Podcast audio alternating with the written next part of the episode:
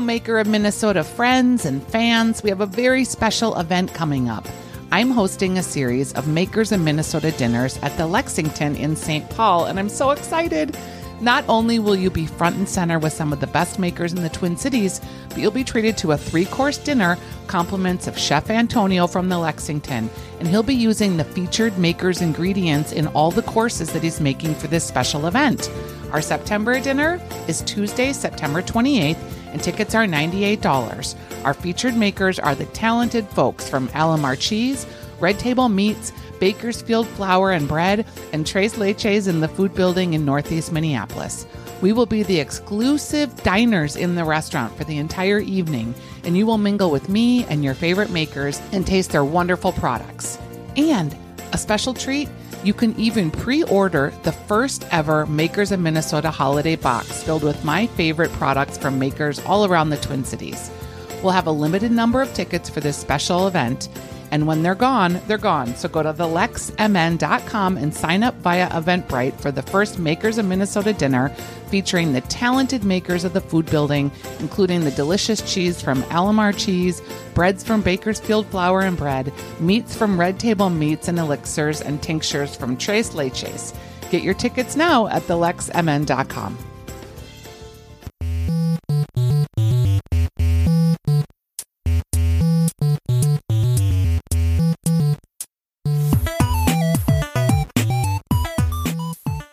Hello, everybody, and welcome to the Makers of Minnesota podcast. I'm Stephanie Hansen, and I love to talk with cool people doing cool things. And I'm here with Matt Capra and Alex Dayton. They are from Aliment Pasta. And you guys, I have the hardest time with your name of your company because I always think ailment. Where did you get the name of aliment? Because it looks like it may be something in Italian. So yeah, you can hear it in Italian. It's also like Spanish, like alimentarse is the same. So I Alex was kicking around the name like far before we even started this business. So definition behind it is to nourish. It's oh. like old English. It's like of Latin.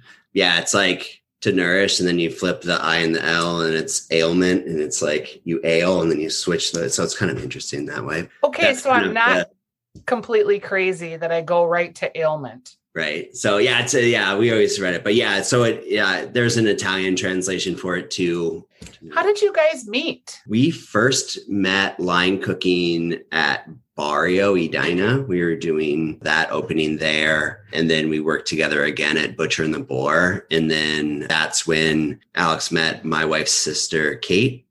Um, and they got married. So yeah, now it's just a family affair. Funny. So you're like in laws. Yeah. Yeah. We're brothers. So our wives are sisters. Oh, I love it. That's kind of tricky though to be in business family businesses are always always complicated you know so we uh we figured out yeah so you know for the two of us like alex runs a lot of like the creation operation side of it and i do a lot of the back end like business planning work alex's wife supports us with customer service and then my wife works in like organizational development so she helps us keep on task and work through our family things and keep us keep us kind of moving forward I love it. It's pretty great that you guys ended up at Food Building because there's so many collaborative people there and it allows you to get that sort of shared benefit of knowledge of things that have worked, maybe things that haven't worked, things that makers struggle with. How often do you guys like uh, shoot the shit, as it were, and actually talk about some of those things that happen in a business? Yeah, I mean, for us, like we it just kind of it ebbs and flows. It just depends on the day and and who's around. But i think that there's kind of a there always seems to be and what's really nice about being there is always there seems to be always somebody or, or some group of folks talking about something or other. Um, i think for us it's been good to be in a space where people are still like experimenting and creating which allows us to experiment and create with new things. So i think it's been nice to be you know very collaborative in that respect. For us like we're still very small and i would say like still very much like in like an incubation and growth stage so for us it's a good reference point to have slightly mature slightly more mature businesses if you will to kind of use as a reference point as we try to figure out how we scale this business. So, Alex, are you the person who's making these beautiful refrigerated fresh pastas?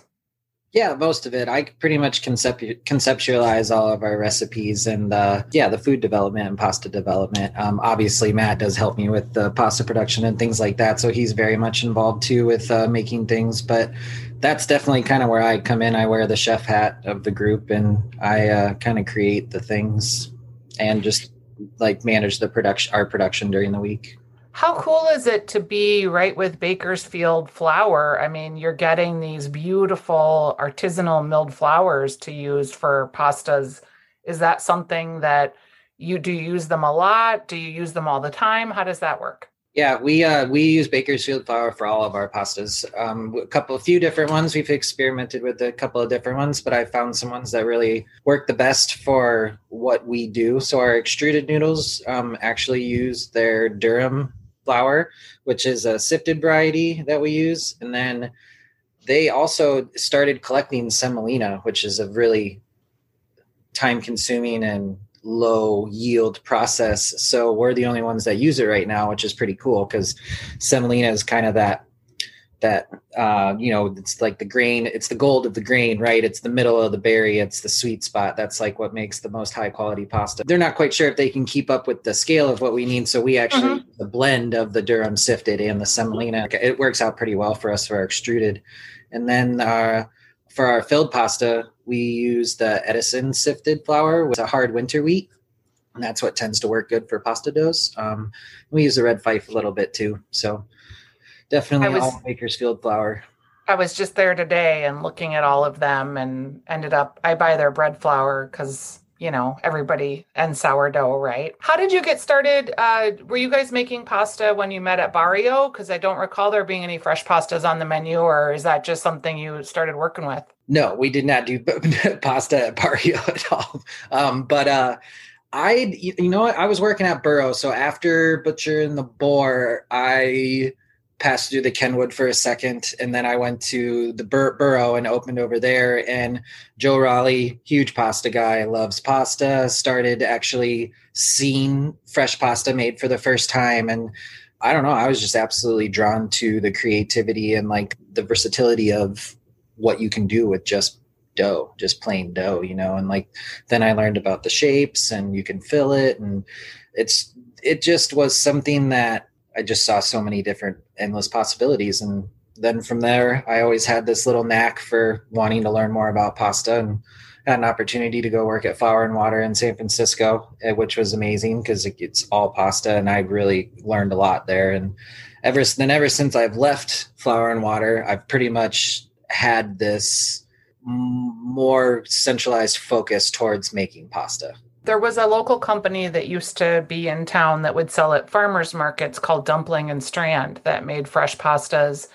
They went into refrigerated, then they went into the freezer section, and then they eventually ended up dissolving the company because it was really hard for them. I mean, your fresh pastas are so beautiful, and the filled ones just so luscious and creamy and amazing. Like, I feel like I'm sitting literally in your kitchen with you when I'm eating them can that translate to a, a, frozen product or is it just refrigeration and is it trying to get to scale where you can make money as it were? For us right now the all of our pasta is fresh but I, our filled pasta is technically i call it fresh frozen because it is frozen because that's the way we are able to transport our product to the restaurants we go to and yep. the shelf life of it then um, stays a little bit longer for sure um, and then our extruded noodles we they can be they can be frozen after a certain point but we try and we try and do those mostly fresh and just try and keep up with the couple of weeks a couple times a week production with the restaurants we work with we deliver a couple of times a week to make sure the product stays fresh and things like that because also with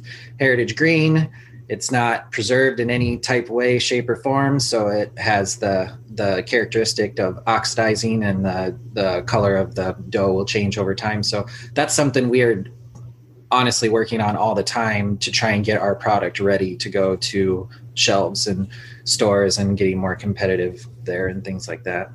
Yeah. And, and yeah, I think, you know, for us, we kind of like structured this business as we went into it to like really try to understand what the market is for this. Uh, you know, I think that for us, you know, we're a lot of it is trying to change customer perception of pasta, which has generally been like a enriched macaroni product, right? And um, cheap. And cheap, right? Um, and so I think you know a lot of it is trying to kind of change that perception of it as well, um, and find where that market is. Um, yeah, and I think we're we're constantly trying to figure out scale. I think you know uh, what you see like on shelves now from like a fresh noodle standpoint is is a lot different than how we make pasta. Um, yes. You know, I would say like our fresh pasta is more attuned to dried pasta as opposed to a fresh noodle. A lot of those fresh noodles are are running through like laminators, very similar to like our filled pasta, but different than our extruded, uh, then then gas flush and, and, preserved to extend shelf life. So uh, from for our from our perspective, like the scaling part kind of goes into dried and starting to mechanize more of the process. I think we're constantly trying to butt up against of like when you really when you scale, it's about mechanizing and being able to produce large volumes of pasta to, to kind of reach that, right? To make enough to make it work, right? So we're constantly trying to figure out like at what point are we starting to sacrifice the overall quality and the differentiator in our product so that's really eh, that's the constant battle for us right like yeah and kind of i imagine too like at what point it's fun and then at one point it's a machine you, you right. know what i mean yeah totally and you know yeah so that's i mean that's the battle. For the long longest time like we we do all of our our pastas by hand. So like all of our filled pastas by hand. But it's you know it is expensive. It, we can't really get around that. Like when we make six to seven pounds an hour of filled pasta, whereas machine you could be doing hundreds an hour, right? Yeah.